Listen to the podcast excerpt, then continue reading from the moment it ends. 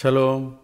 오늘도 하나님 주신 사랑으로 또 생명으로 승리하는 하루 되길 간절히 소망합니다. 저는 온누리교회를 섬기는 노치형 목사입니다. 하나님께서 우리에게 주신 좋은 것은 무엇일까요? 저는 그것이 하늘이라고 생각합니다. 하늘을 바라보게 하시고 하늘을 꿈꾸게 하시는 것, 또 하나님의 나라, 하늘에 계신 우리 아버지의 집으로 가는 그 길을 열어놓으신 것, 그것이 우리에게 주신 가장 큰 기쁨이며 행복이라는 것을 생각합니다. 오늘 주신 하나님의 하나님의 말씀은 출애굽기 26장 1절에서 14절의 말씀입니다. 오늘 나에게 주시는 하나님의 말씀을 함께 듣겠습니다. 출애굽기 26장 1절에서 14절 말씀입니다.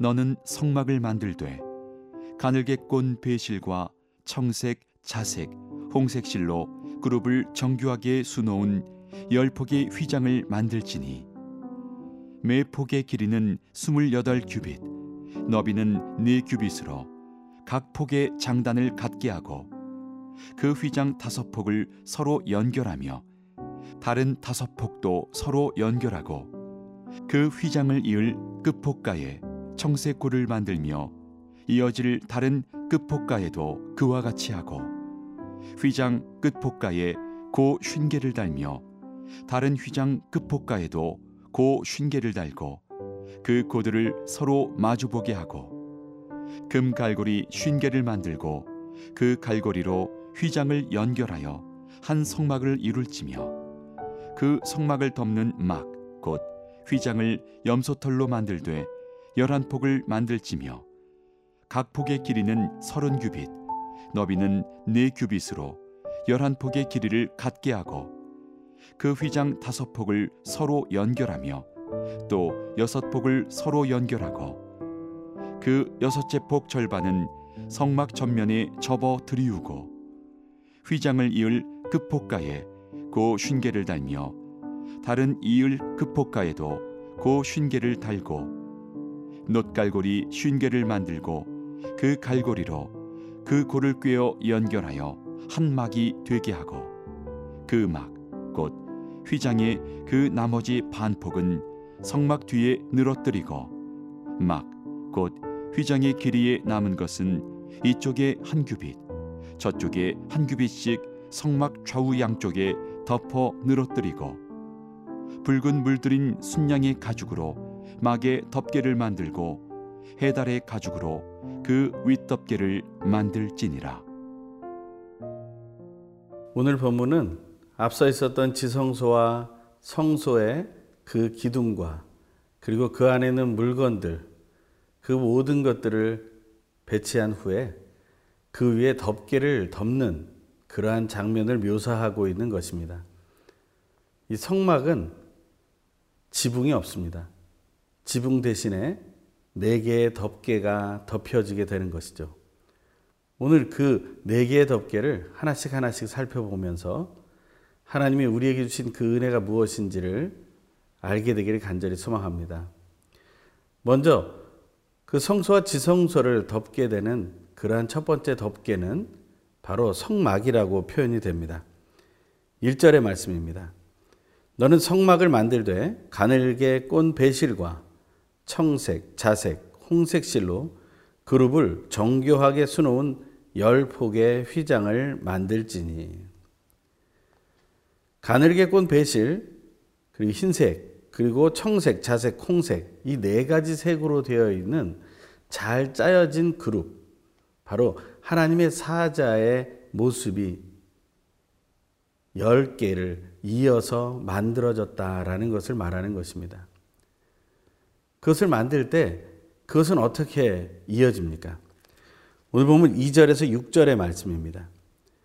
매 폭의 길이는 28규빗, 너비는 4규빗으로 각 폭의 장단을 갖게 하고 그 휘장 다섯 폭을 서로 연결하며 다른 다섯 폭도 서로 연결하고 그 휘장을 이을 끝 폭가에 청색 고를 만들며 이어질 다른 끝 폭가에도 그와 같이 하고 휘장 끝 폭가에 고 쉰개를 달며 다른 휘장 끝 폭 가에도 고 쉰개를 달고 그 고들을 서로 마주보게 하고 금 갈고리 쉰개를 만들고 그 갈고리로 휘장을 연결하여 한 성막을 이룰지며.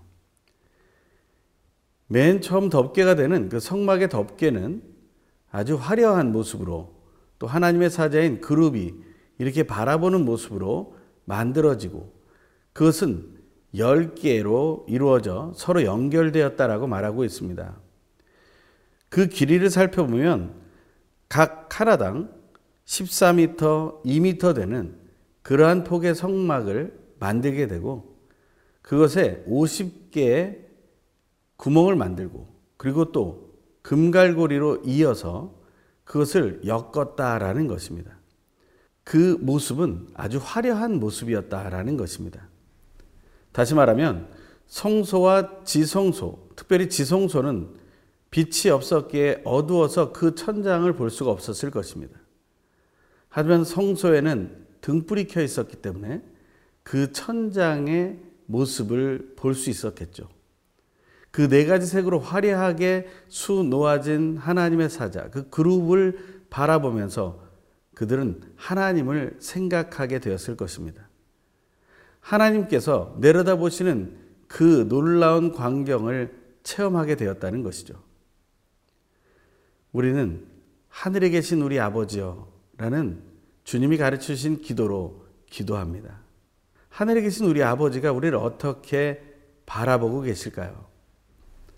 우리는 그분을 보기 위해 어떻게 해야 할까요?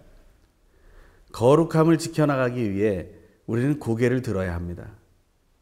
골로새서 3장에 이런 말씀을 하죠. 사도 바울은 이제는 더 이상 아래 것을 관심 갖지 말고 위의 것에 관심을 가지라고요. 우리는 위의 것을 바라볼 수 있어야 합니다. 그리고 우리는 하나님 아래에 있음을 기억해야 한다는 것입니다.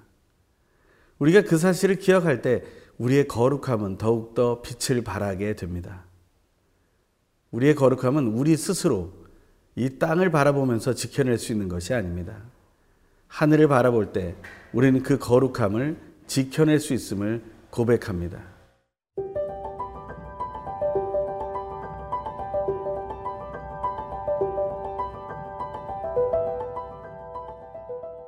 성소와 지성소를 네 겹의 덮개로 덮어진다는 것은 하나님이 그만큼 우리를 보호하시고 지켜주신다는 것을 말합니다.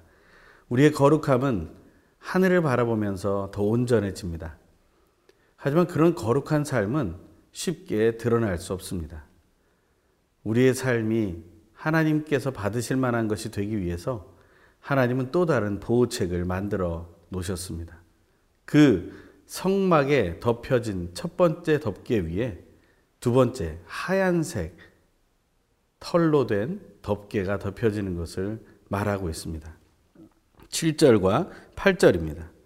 그 성막을 덮는 막, 곧 휘장을 염소털로 만들되 열한 폭을 만들지며 각 폭의 길이는 서른 규빗, 너비는 네 규빗으로 열한 폭의 길이를 갖게 하고 앞에 있었던 성막 첫 번째 덮개의 크기는 14m, 2m 되는 그 폭이 10폭이 되었다라고 말하고 있습니다. 그런데 염소 털로 다시 말하면 하얀 털로 된 하얀색 덮개가 만들어지는데 그것은 15m, 2m 되는 그 폭이 11개가 이어진 그러한 덮개를 만들어 덮게 된다라는 것이죠. 첫 번째 덮개보다 더 넓어지고 길어졌다는 것입니다. 앞에 모든 것들을 다 가릴 정도로 덮어버렸다라는 것이죠. 하나님께서 우리의 죄악을 덮으실 때 바로 그렇게 덮으십니다. 보일락 말락하게, 아니, 아예 보이게 덮어버리는 것이 아니라 완전히 덮어버리신다는 것이죠. 그 다음에 두 가지 덮개는 14절에 모두 한 번에 나오게 됩니다. 붉은 물들인 숫 양의 가죽으로 막의 덮개를 만들고 해달의 가죽으로 그 윗덮개를 만들지니라. 이 덮개들 두 개의 덮개는 이 한 절로 설명하고 있습니다. 하지만 그 덮개의 특징은 무엇일까요? 바로 그것은 그 앞에 덮개를 다 덮을 수 있을 만큼 더 크다라는 것입니다. 세 번째 덮개가 되는 붉은 물들인 수량의 가죽을 생각해 보면 우리는 그 숫양이 희생 제물로 바쳐진 다음에 벗겨진 그 가죽이 피를 흘린 제물이라는 것을 기억한다는 것이죠. 예수께서 흘리신 그 십자가에서 흘리신 그 피로 말미암아 우리는 구속구 죄사함을 받았다고 말합니다. 그것은 우리의 죄를 정결케 한다고 말합니다. 하얀 덮개로 덮여지기까지 희생이 있었다는 것입니다. 피 흘리는 희생을 기억해야 한다는 것이죠. 성막은 늘 이동하던 그런 하나님과의 만남의 자리였습니다. 이동하고 다시 펼쳐 그것을 만들 때 그들은 모든 기구를 만들어 놓고 덮개를 덮었겠죠. 성막의 첫 번째 덮개, 두 번째 하얀 덮개를 덮으며 정결케 하신 하나님. 하지만 세 번째 덮개를 덮으며 하나님께서 어떻게 그 정결함을 이루셨는지를 기억하게 된다는 것입니다.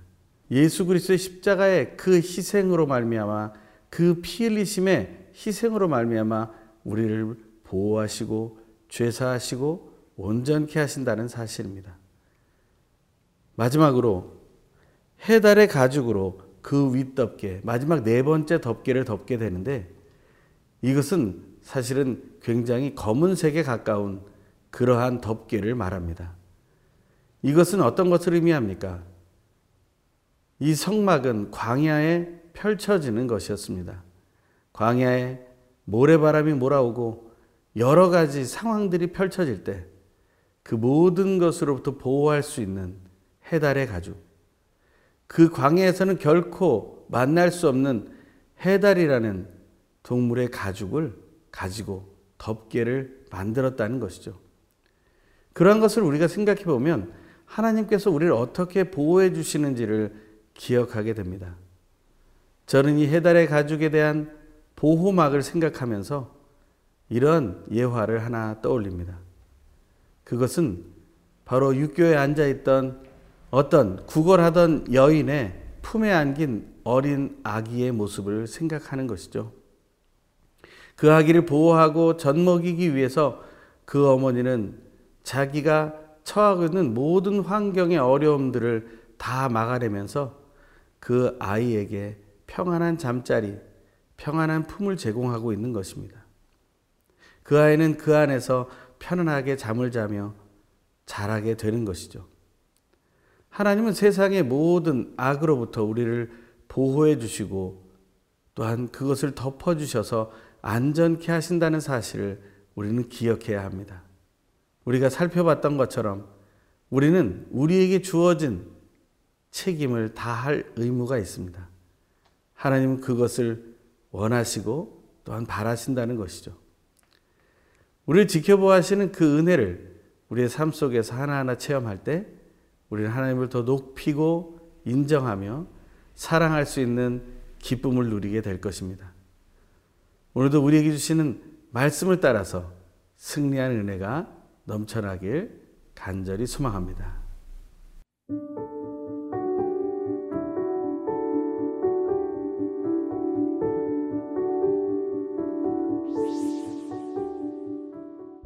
날마다 우리들을 거룩하게 사용하시는 하나님, 오늘도 하나님의 말씀을 통해 하늘에 계신 하나님 아버지를 기억하면서 주어진 거룩한 사명을 감당하게 하심에 감사드립니다.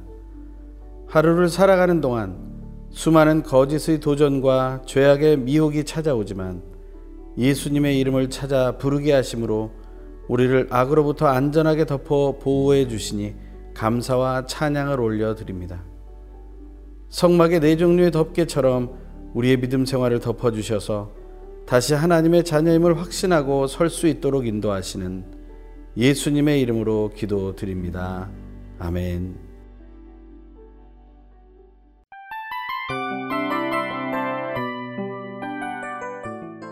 이 프로그램은 청취자 여러분의 소중한 후원으로 제작됩니다.